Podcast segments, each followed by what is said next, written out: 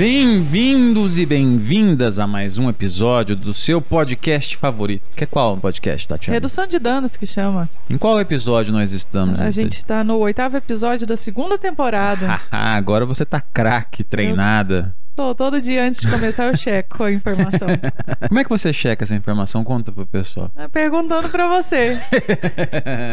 é isso aí, gente. Hoje a gente tá aqui para mais um episódio do Redução de Danos, esse oitavo episódio da segunda temporada. E vamos falar o que hoje? Hoje a gente vai falar sobre ser cringe, né? Que é o novo termo do- de sucesso aí nessa internet. Eu já vou adiantar pra vocês que eu tô meio de saco cheio já desse termo, mas vamos correr sobre isso. Na verdade, a gente vai falar mais sobre as diferenças entre as gerações. Porque nessa de ser cringe, a gente entrou numa de qual geração será que eu sou? Será que porque eu nasci nos anos 80 eu sou millennium? Ou será que eu me identifico mais com essa geração Z? Não sei, vamos ver. É, vamos ver. E só pra, digamos assim, pro nosso ouvinte ter um, uma antessala do que a gente vai discutir aqui, saber um pouco, se contextualizar mais, escuta lá o nosso episódio sobre geração canguru. É.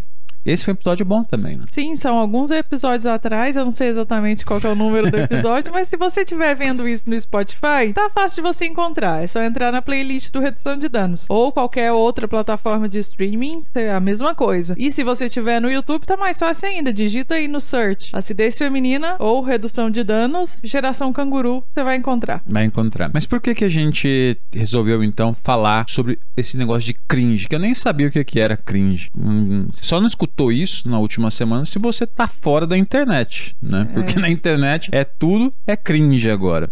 Mas como é que começou essa treta? Eu fui investigar, fazer um papel Foi de a Tchulin, investigador. né? Eu É. culpo a Tchulin. É a Tchulin.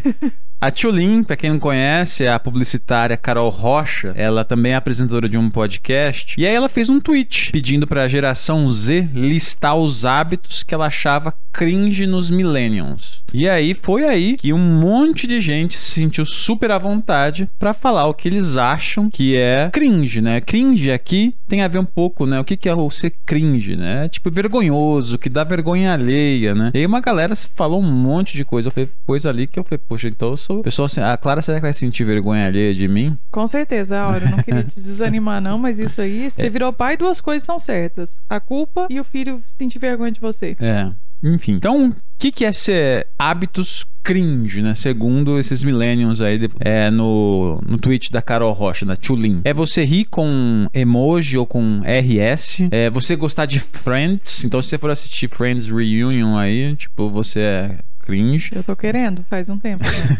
For- se você gostar de usurpadora, ser saudosista, enfim, tem um monte de coisa. Calça skinny, enfim, tem um monte de coisa que é cringe. café da manhã, gente. Quem não gosta de café da manhã é um absurdo. É, eu vi que depois teve, a treta continuou e alguns millennials foram rebater, dizendo que os, a geração Z, tipo, essas coisas que dão vergonha ali, dessas dancinhas do TikTok. Ti- Tem um negócio que eu não sabia, você conhecia esse negócio? Fan, é, Fancam, que é vídeos com melhores momentos dos ídolos. Tem isso. Não, eu não sabia que tinha nome, mas eu já vi esses vídeos algumas vezes. O simples fato de ter nome pra mim é cringe. É cringe. É. É, então, isso seria o que os millennials dizem sobre a geração Z, que é cringe, né? É usar emojis com ironia. Enfim, teve toda uma treta entre a geração C e os millennials, né? E aí, isso foi o começo da treta. Mas aí eu fui tentar investigar o que é o cringe, né? O que, que significa isso? E aí, fui começar a pesquisar e nessa pesquisa eu vi que tem a ver o tema, que aí eu acho que pode ser um dos pontos da nossa discussão, é a diferença geracional, né? E, e, sobretudo é porque é uma diferença geracional que agora está ficando cada vez mais exacerbada, sobretudo pelo fato de que é, os millennials estão acessando muito o mercado de trabalho, então uma boa parte do mercado de trabalho é composto por millennials e o Z, a geração Z vai estar chegando lá em algum momento, né? Então esse é um ponto da nossa discussão aqui hoje. Uhum. É, eu queria começar essa discussão já fazendo alguns recortes, assim. O primeiro recorte é o fato da gente ter levado a opinião de, sei lá, 15 ou 20 pessoas como sendo a opinião de uma geração inteira, né? Segundo recorte, dentro do Twitter. Eu acho que se uma geração Z específica tá dentro do Twitter, ela já é uma bolha muito grande. Porque essa geração, na minha concepção, pelo menos, se eu tivesse que chutar, por exemplo, algum aplicativo, alguma plataforma que essa geração tá, eu estaria dizendo TikTok, o Instagram, longe de seu Twitter. E aí, não sei exatamente quanto a gente deve levar em consideração. E essa é uma discussão boa da gente abrir aqui, porque a gente tem essa tendência de focar nas implicâncias, de focar no que é negativo, na pessoa que aparece lá única, sozinha, para fazer um comentário específico que te dói de alguma maneira numa foto, por exemplo, ou no Facebook, ou em qualquer lugar, no final das contas, até no seu próprio trabalho. Você foca nela. Eu acho que a gente focou muito esforço e energia aí nesse pessoal falando sobre o café da manhã, sobre a calça skinny, sobre o Harry Potter, sobre a falta de pontuação, Mano. porque ah,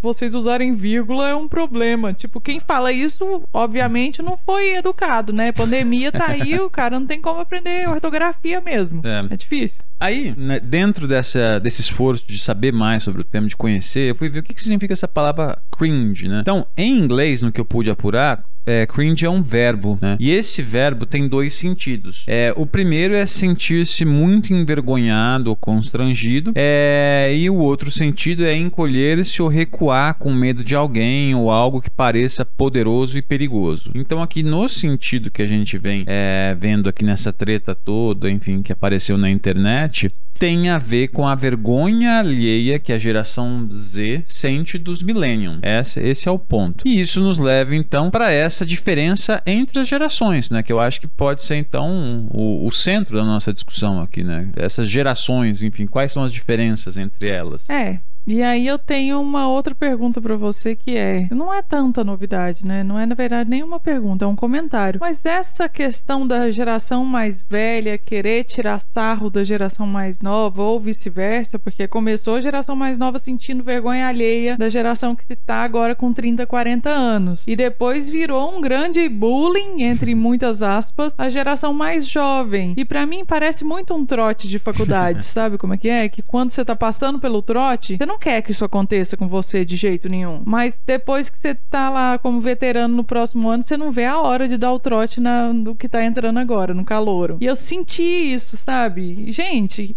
quem não era idiota com 13, 14 anos e não falava umas coisas besta igual essa história de cringe? É, não, acho que todo mundo passou por isso, né? Em algum momento. Quando gente, é, é, é, essa, essa tensão geracional, né? Em que o que acaba acontecendo, e aí tem até um pouco a ver com o último episódio que a gente gravou. Quem não acompanhou e não escutou ainda, o nosso último episódio foi sobre pais e filhos, né? Se meu pai não me obedece, enfim, porque justamente é uma questão de uma mudança, né? O filho agora tá ocupando um espaço que até outra hora era do pai, né? Então, esse é um, um, um ponto importante. Mas enfim, é, o que eu queria chamar a atenção aqui é o que são essas gerações, então. Normalmente, o que, que a gente tem? A gente tem a. Nesse, no, no, século passado e agora nesse século, nós temos uma divisão em quatro gerações. A gente tem os baby boomers, que aí, em termos temporais, é de 1940 a 1959. É, isso é uma coisa legal de ver. Essa era uma dúvida. O que, que define uma geração? Né? É tempo, é um conjunto de comportamentos, enfim. Aí o que eu estou vendo aqui nessa é uma é um período temporal que vai mais ou menos aí de 20 anos. Então, os baby boomers, 1940 a 1959. A gente tem a geração X, que aí vai de 1960 a 1979, mais ou menos aí. Temos a geração Y, ou os millennials, né, que vai de 1980 a 1994. E a geração Z, agora, que é de 95 a 2010. Então, essas seriam as gerações que, desde, digamos, da metade lá do, do século passado para cá, para onde a gente está hoje, definem mais ou menos aí as sociedades, enfim, tentam definir a, o, como é que está composta a sociedade. É, e além da, do recorte de faixa etária, né, ou de ano de nascimento, eu não sei se esse é, o, é um contexto apenas publicitário, mas existem algumas características que tornam essas gerações bem específicas, assim, que trazem algum tipo de especificidade para cada geração. E aí, por exemplo, eles separam numa relação de contexto, comportamento e consumo. E aí eu queria listar elas aqui para vocês, para vocês verem qual que vocês se identificam, porque quando eu tive contato com isso, inclusive foi fazendo uma pesquisa para determinar o conteúdo do acidez feminina, eu fiquei muito perdida entre duas. Falei, o que, que tá acontecendo comigo aqui? Então, pra vocês terem uma noção, você aí que tá entre os baby boomers, o seu contexto é um contexto de pós-guerra no Brasil, de ditadura e repressão. O seu comportamento, eles dizem que as pessoas que são baby boomers, eles são pessoas mais idealistas, revolucionárias e coletivistas. E quando se trata de consumo, você está direcionado a consumir os produtos que são sem. Aí vai entender o que isso significa, é uma linguagem publicitária. Mas eles continuam dizendo para reparar os danos causados no organismo pela alimentação industrializada. Então o que eu entendo é tipo assim, ah, sem é, conservantes, sem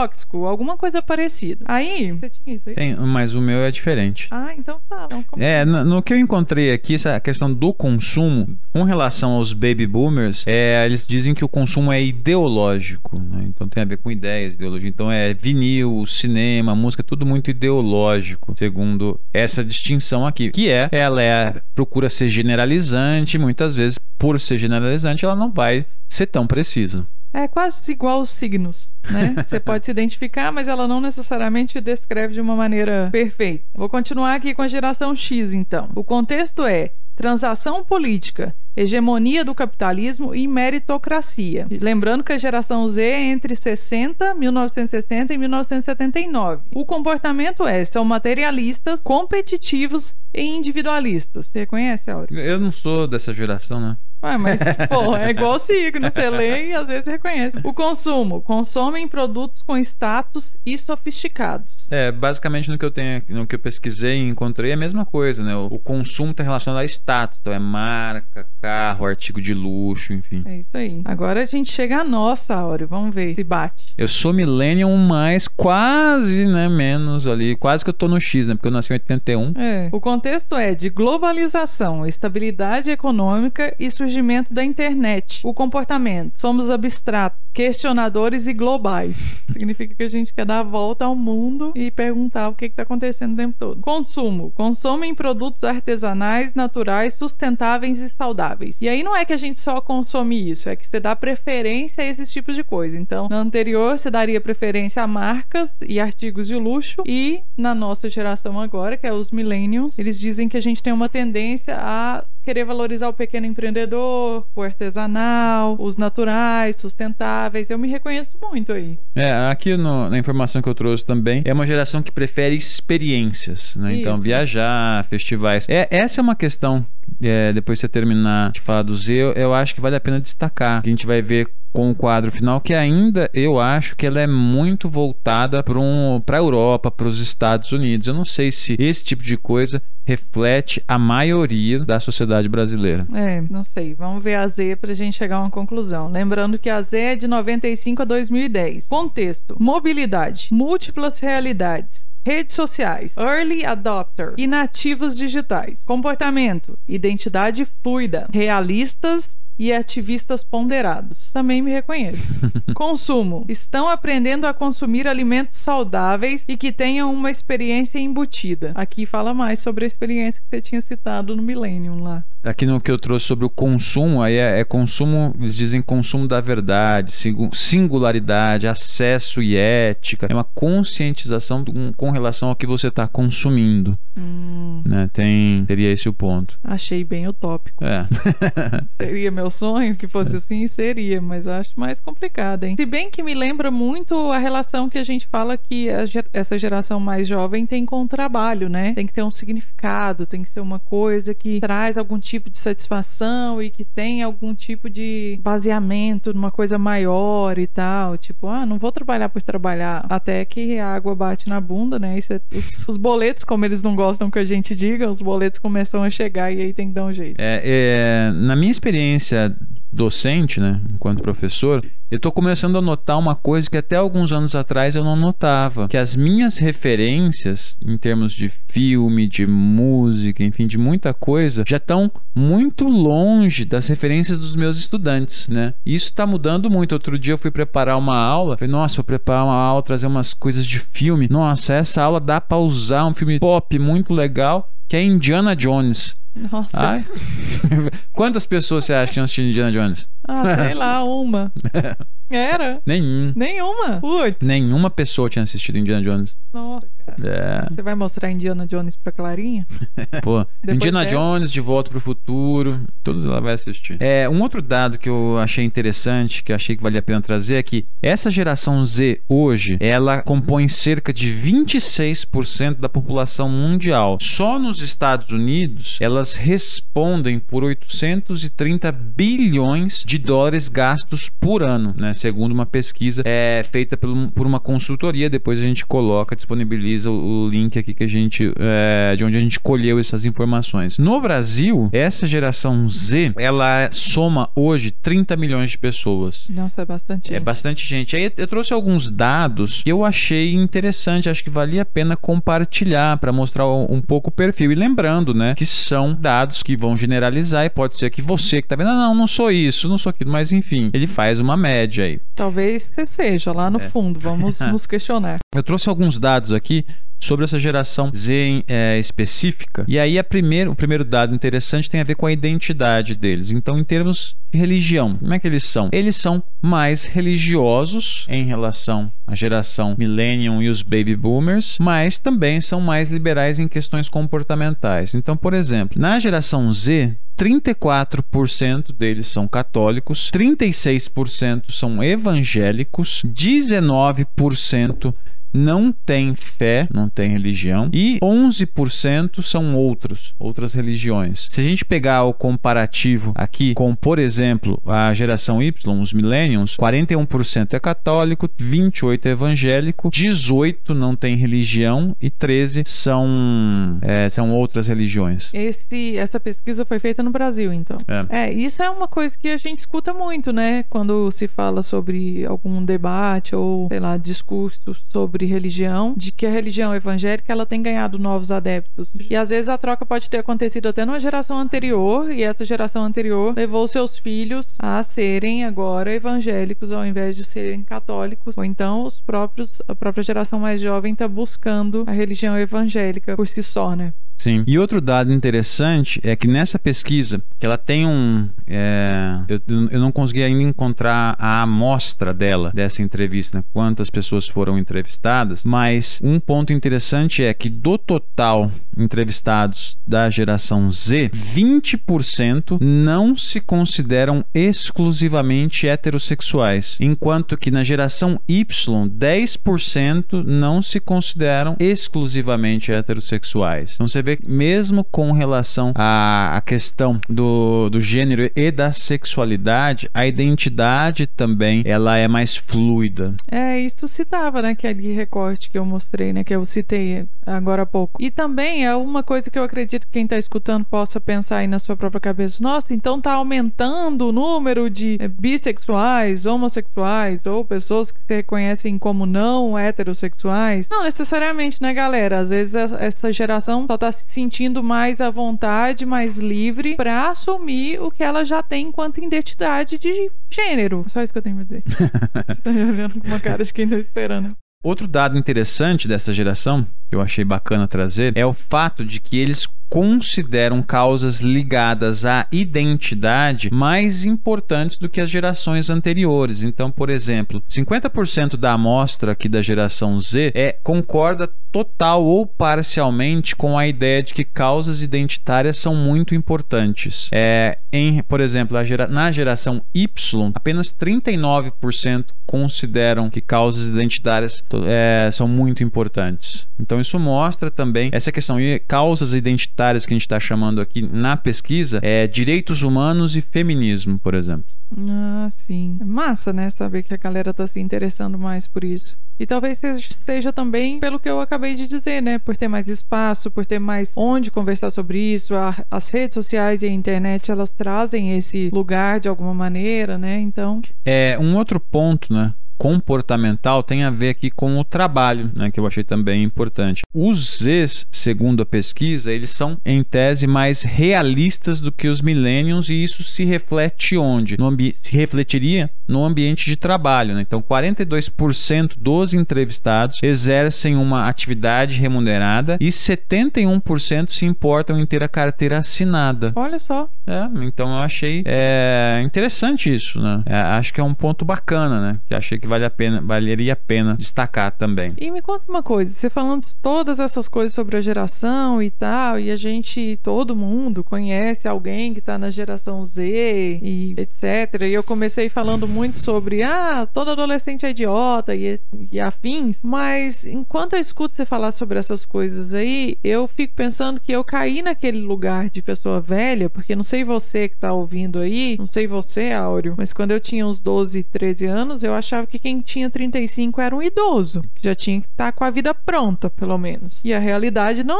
é essa, especialmente para a nossa geração, né? Escutando todas essas coisas, eu tenho a certeza absoluta de que eu sou a praticamente idosa sob os olhos dessa geração, de que não compreende a outra geração. Eu enxergo um afastamento entre a minha vivência atual e a adolescência dessa geração que é quilométrico, assim, é gigantesco. Eu não sei nem denominar, mas eu não consigo acompanhar, por exemplo, e achar graça das mesmas coisas que essa geração acha. Dancinha no TikTok, por exemplo, é uma coisa que não me pega, sabe? E aí eu tô dando um exemplo muito escroto. Tô. É muito um exemplo exemplo mais básico e aleatório possível. Mas eu também sinto essa coisa de adulto de não conseguir me conectar com essa geração, sabe? De não ter um. Eu acho que a questão pode ser de não ter paciência também para tentar entender e só ficar pensando: ah, não, vai passar, meu amigo. Daqui seis, sete anos, você não vai. Você vai sentir vergonha alheia de você mesmo nessa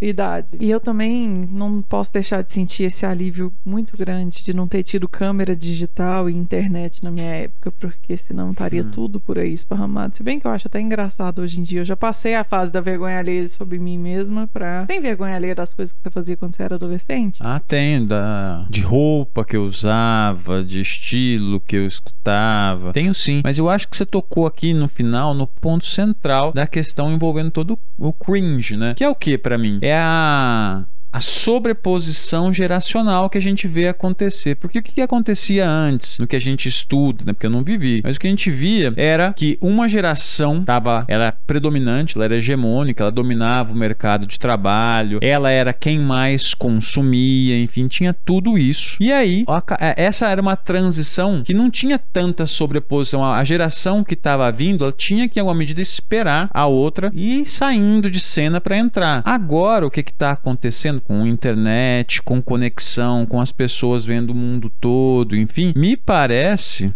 e essa é uma impressão, queria ver o que você e os nossos ouvintes aí acham, é que está tendo muita sobreposição no sentido que essa geração também está se mostrando, também está aparecendo. E aí ela olha os adultos fazendo as coisas, enfim, fala: não, isso não, que vergonha alheia, cara, não tem nada a ver.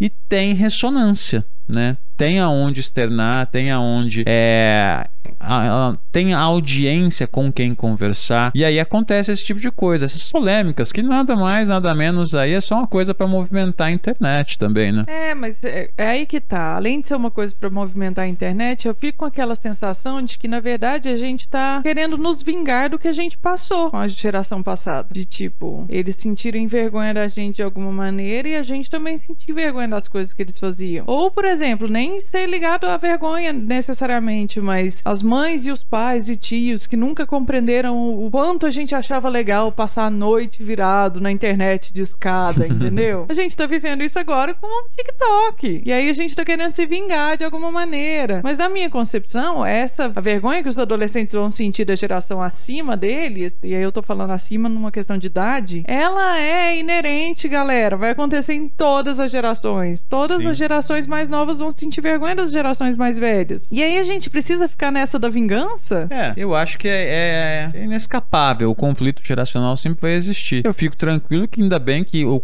se, se o conflito geracional for esse, né? Tipo, ah, eu não, não pagar boleto, não, não falar litrão, pô, que, que porcaria de conflito é essa, né? Tá bom, então esse conflito é fácil resolver. Agora tem outros conflitos aí que acho que são mais relevantes, né? Que, enfim, tem muito a ver, por exemplo, com quando a gente pensa identidade, com identificação política, com pautas. Isso aí eu acho que tem que aí é um conflito produtivo, relevante, que vai informar a, ah, os caminhos da sociedade no futuro, né? Quem é a sociedade que está vindo daqui lá na frente é ela que vai pautar as causas, pautar a política, pautar o que a nossa sociedade acha que deve ser entendido quanto um objetivo comum de todos, enfim. Aí eu acho que, enfim, esse é um, vão ser conflitos interessantes para se ver. Ah, ainda bem, porque durante algum momento na sua fala aí eu achei que você estava achando ruim que eles trouxessem coisas novas. Não, de maneira alguma a gente tem que saber lidar, né? Enfim, eles vão trazer coisas novas, vão trazer coisas diferentes, enfim, a gente tem que aprender com a diferença, acho. Uhum. Acho que esse,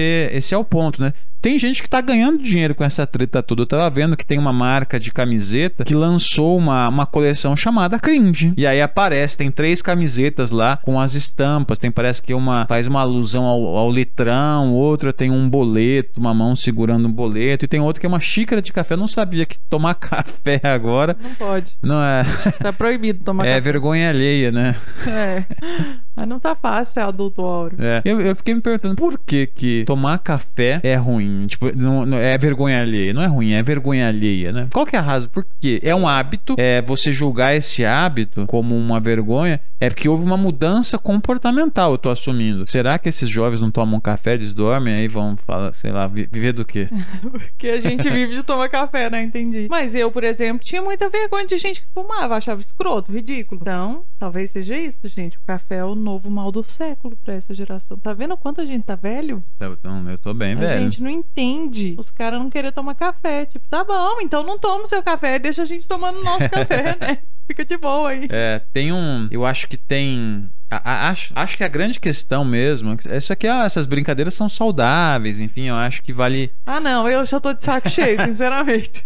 acho que, é, enfim, tem algumas coisas que é pra movimentar, enfim, causar umas polêmicas, mas ainda acho que a, que a grande questão aqui vai ser é, que conflito sobre os bens coletivos essa, essa, esse confronto geracional vai trazer. Aí eu acho que vai ser uma treta em que vai valer a pena acompanhar. Essa, por enquanto, só para perder um tempinho, na minha humilde opinião. Ah, não, com certeza. Isso, com certeza. É, eu trouxe aqui, e aí é a, a minha surpresa para você. Eu trouxe um quiz. Ah, eu achei que eu ia ser pedido em casamento.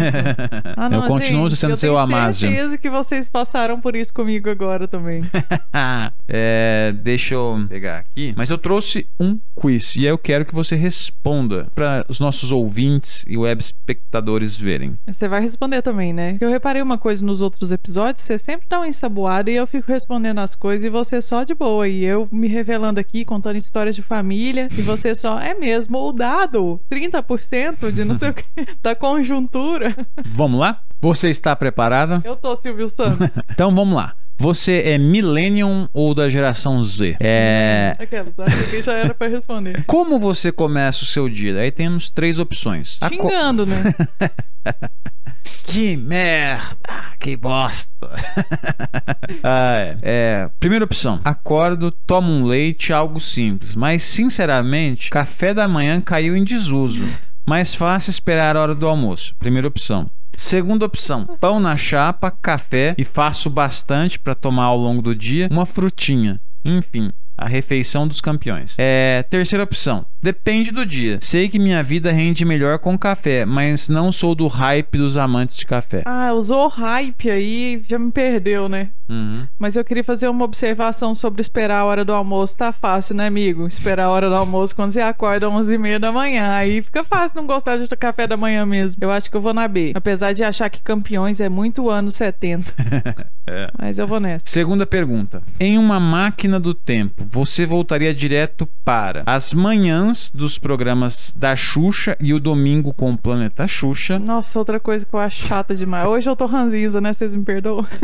É, quando existia TV Globinho, com certeza, uma grande perda para o entretenimento infantil. Para aquela época em que surgiram as TVs a cabo no Brasil, além de muito programa de TV aberta, dava para saber direitinho os horários dos desenhos preferidos. Nunca nem tive TV a cabo. É, letra D. Não tem Minha letra. pré-adolescência, quando eu podia reclamar da geração acima de mim. Escolhe aí um. Eu escolhi a D. Não tem D, então vou colocar pra você TV Globinho, só porque você não gosta de Xuxa. É, para dizer que algo é estranho, você prefere usar o O, cringe ou cafona? Nossa, eu já saquei esse quiz. Pode ser o O, mas eu acho que seria cafona. Eu quero só mexer com o quiz aí. Tá. Quantas vezes por mês você entra no Facebook? Nada contra, mas quase nunca. Acho que as redes sociais vão se substituindo. Nem sei mais a senha. Acho o Facebook, inclusive, meio bizarro, porque tem muita gente da família adicionada, né? Já fui mais viciado na rede social. Hoje dou uma olhadinha para ver os aniversários e compartilhar as lembranças das fotos nos outros anos. Todo dia tem um grupo lá que eu adoro. Não vou revelar ele aqui, porque senão vai todo mundo entrar nele. Mas eu entro todo dia, não tem aí, né? Então, o mais próximo é a letra A. É a letra C pra você. Já fui mais viciado na rede social. Hoje dou uma olhadinha para ver os aniversários. Ah, tá. Vou colocar essa. Pós-pandemia, seus planos são marcar uns drinks. É brinco. Brinks. tá engraçadinho, né? Isso, gostou da ideia? É. Eita! Pós-pandemia, seus planos são A. Marcar uns drinks com os amigos, finalmente ter aulas da faculdade na sala de aula e comprar ingresso para o show de todos os artistas gringos que eu estou ansioso para ver. B. Plano simples: abraçar quem eu amo, conseguir encontrar alguns amigos para uma cervejinha. C. Mesa de plástico, litrão com os amigos. Pode ser também um rolê na casa de alguém com vinho e cerveja devidamente harmonizados com salgadinho de pacote. B. Esse eu quero muito. Aí, próxima pergunta. Calça skinny pra você é estranha, né? Porque usar algo que não te deixa confortável. Quem falou que não é? Ah, Lindíssima. Lindíssima. Nada melhor do que a peça a vácuo para compor o look. Bonita nos outros, mas eu prefiro uma peça mais larguinha. C. C. Politicamente correto demais essa C, hein?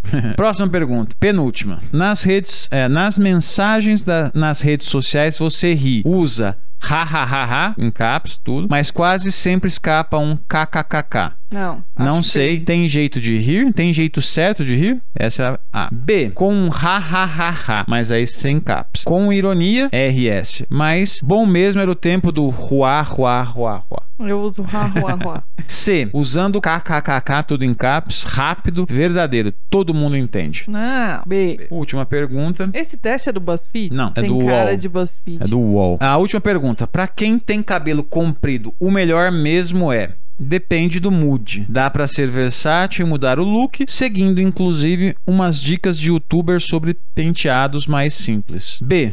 Por favor, cabe aí uma jogada para o lado, deixando uns fios meio desconectados. Chique. Deixar bem dividido no meio com os fios no rosto. Com os, com os fios no rosto. Vira um penteadinho sem compromisso, sabe? Que merda de pergunta é essa? Ah, não sei, é o quiz. Sei lá. Tá. Nossa. Vamos ver. Prazer, eu sou Millennium. Raiz. Aí, ó, o que, que tá escrito? Não há dúvidas de que sua vida é um reflexo da maioria do que os Millenniums vivem. Descolado mesmo é ter várias tatuagens. Você tem algumas Ixi, tatuagens. Me entreguei. Usar pontuação na, com- na comunicação pela internet e guardar a sua coleção da saga Harry Potter também são coisas que fazem total sentido na sua experiência humana. Além de, claro, gostar de café e sempre que possível sentir aquela nostalgia boa ao ouvir o pagode dos anos 90. Gosto de tudo. Me, me descreveu. Sou eu inteirinha. Então, prazer, ah, Prazer, Millennium. Millennium. É isso. Fechou, né? Eu espero que a galera tenha feito o quiz junto comigo aí. É. E depois vocês me contam se Depois a gente coloca. perguntas. Colocamos o link se vocês quiserem fazer o, o quiz também. Podemos ir então aí pro nosso querido Promovendo Ganhos? Claro. Então solta a vinhetinha aí, editor.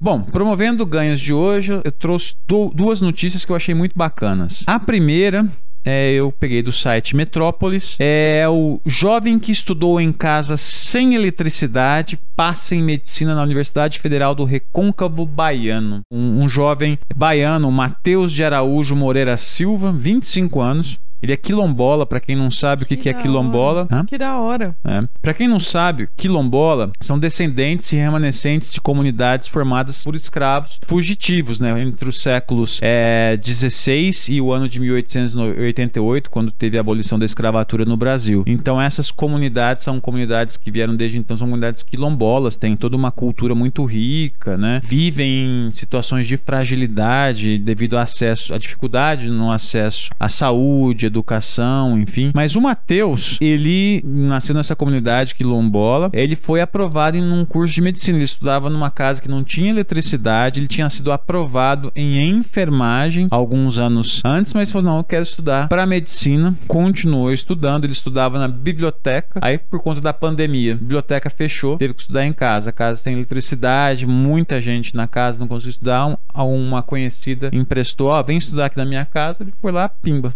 passou. Que foda. Eu achei muito bacana a história do Matheus, mostra muita força de vontade, mas infelizmente não é regra. Uhum é uma exceção, né? A gente imagina quantas pessoas na condição do Mateus que poderiam passar em medicina, só que não tem condições, não, não tem inclusive as, as calorias mínimas necessárias para consumir durante o dia para, enfim, conseguir estudar o, todo o necessário. É. Muito bonita a história do Mateus, mas eu sempre me penso nisso, né? Porque muita gente usa esse tipo de história, olha lá, é só estudar, é, é só ralar, enfim, mas não é bem assim. Muito pelo contrário, né? Só ele sabe as coisas que ele teve que passar para conseguir essa conquista aí. Sim. E a segunda notícia, aí essa é do nosso patrocinador, o Só Notícia Boa. O Henry Cavill, o Superman, Sei. ele ele tem um sobrinho que ia na escola e aí o sobrinho falando que meu tio era o super-homem, meu tio é o super-homem. E aí todo mundo falou, você é mentiroso, super-homem não existe. A escola toda brigando, falando que ele tava mentindo, que a, a, a, família tava deixando ele viver no mundo da fantasia e tal e coisa. Aí ele, o Henry Cavill foi na escola falar, não, eu sou, sou o tio dele, eu sou meu sobrinho, eu sou super-homem, ele não tava mentindo. É,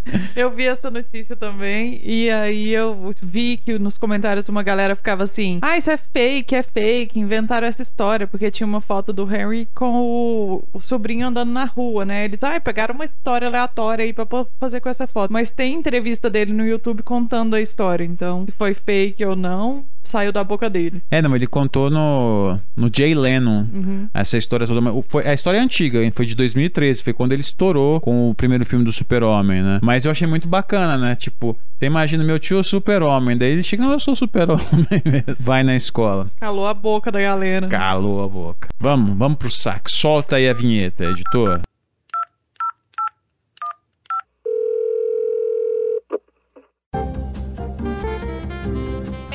Ao saque. Sua ligação é muito importante para nós. Vamos lá.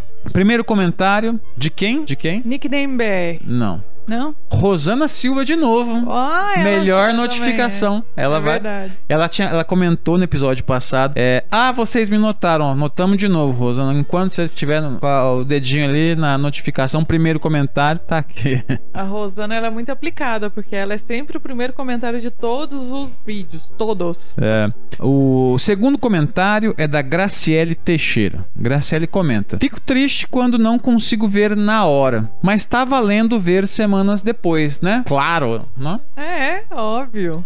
Assistindo, comentando com igual você fez, compartilhando, dando like, dando joinha, enfim. É, e levando reflexão para dentro de casa, pode, qualquer hora é hora. É.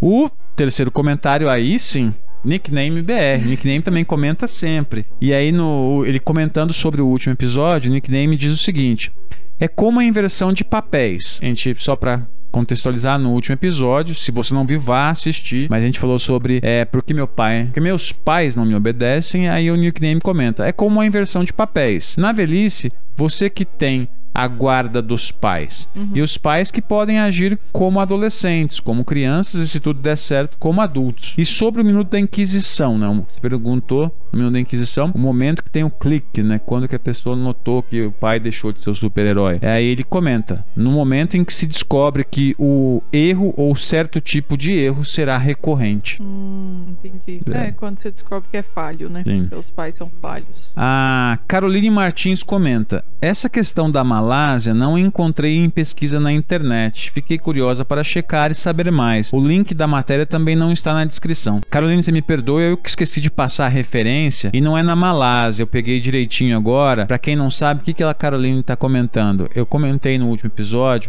que é num. Eu achava que era na Malásia que havia é, um, famílias em que era a responsabilidade da filha mais nova cuidar dos pais. E quando não tinha uma filha mais nova, era o filho caçula, mas aí é, ele virava quase uma mulher trans para cuidar dos pais. Na verdade, Caroline, isso acontece é, na Polinésia. Né? Então, em famílias que não têm filhas, um dos filhos lá ele é escolhido é, e é criado como uma garota para daí na frente cuidar dos pais. É, essa história está contada no livro da Janet Monsen, de 2004, chamado Gender and Development. Ele não tem tradução para o português ainda, mas ela narra muito bem. Então é na Polinésia, não é na Malásia que isso acontece. Próximo comentário é da é, Rose, Rosigley Salazar. E aí é uma pergunta, eu queria que você respondesse. Hoje você tá muito inquisitivo. Eu só tô dirigindo, você nem tá percebendo, eu tô dirigindo o episódio aqui. Tô dirigindo tudo que eu perdi minha carteira, né? Tem chantagem quando o filho fala para o pai: se você não se alimentar direito, vai ficar doente e eu não vou ter como cuidar de você? Opa, é a mais pura chantagem. A gente faz isso o inverso aqui o tempo inteiro. Mentira, mas não falando não vou ter como cuidar de você. Mas não vai ter presente de dia das crianças. Hoje eu fiz essa. Ó, se não contribuir, não tem presente de dia das crianças. Dá na mesma. É. Só que é mais pesada essa que ela citou, né? Que tipo, um presente você consegue viver sem. Agora, eu não vou mais cuidar de você. É quase uma pressão psicológica, um abuso psicológico. É. Ariane Cunha comenta o seguinte: Acho que muitos velhos se auto-invalidam demais e acabam se tornando codependentes. Tem muito idoso que, ao invés de viver a vida, se coloca num patamar de coitado ou até manipulam, exploram o sentimento de culpa dos filhos. Acho que a melhor forma de se enxergar a velhice, a longevidade, precisa muito ser revisada. Minha mãe tava nessa. Já mandei pra terapia, vou fazer, voltou a fazer faculdade e se formou, tá? Se desenvolvendo e aprendendo. As pessoas precisam crescer e evoluir por eles mesmos. Olha, aí podia estar no promovendo ganhos também, ó. Arrasou muito a mãe dela. E será que é uma questão de idade ou será que é uma questão de personalidade? Porque eu vejo, eu escuto essa reclamação e às vezes eu fico pensando, pô, mas essa pessoa foi assim a vida inteira carente, é, que necessitava de muita atenção e tal. Agora só tá com mais idade, mas ela continua a mesma pessoa. É. O último comentário é da Sara. Sara para. A Sara comenta: Gosto da forma como vocês abordam os temas. Bem que podia rolar um episódio sobre irmãos. A forma como somos criados pelos nossos pais acaba influenciando muito na nossa relação com os nossos irmãos. Só depois da terapia eu percebi que a minha relação com meu irmão era conturbada, porque eu tentava assumir o papel de mãe dele. Levou umas boas sessões para eu entender o meu papel na vida dele e o papel dele na minha. Eu achei que é um tema legal, né? Sobre É. irmãos. Eu só teria coisa boa para falar, né? É, eu tenho uma experiência muito boa em relação a isso que ela descreveu aí também pra comentar. Mas você vai falar sobre a sua, sua vivência? Porque eu fico Falo. aqui falando da minha, aquelas que reclamam de Não, e novo. fa- falo com prazer, porque no caso a minha irmã, eu só tenho coisa boa pra falar dela. Foi minha companheira a vida toda. É, mas é, eu também. Fechado. Fechou. Então, um minuto da Inquisição pra você mandar pros nossos ah, ouvintes. Solta aí a vinhetinha, editor.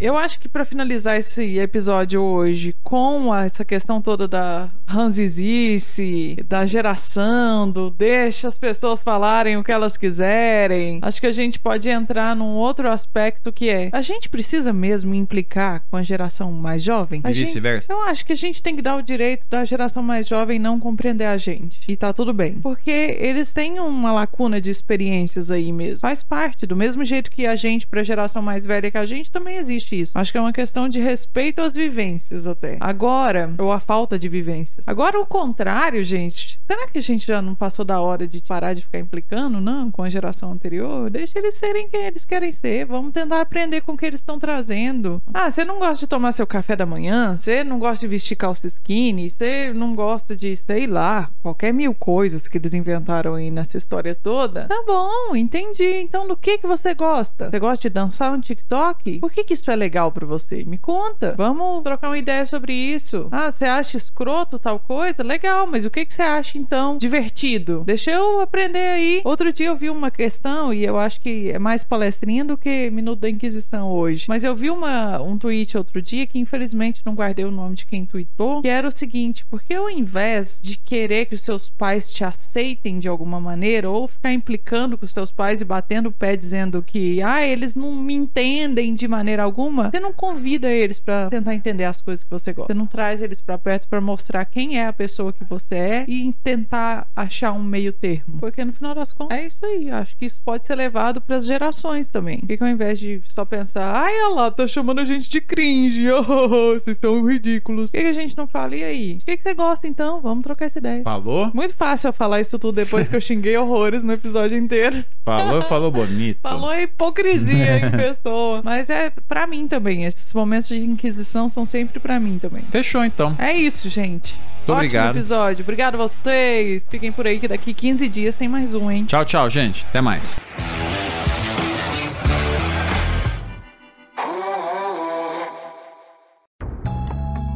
Este podcast foi editado por estopimpodcasts.com.br.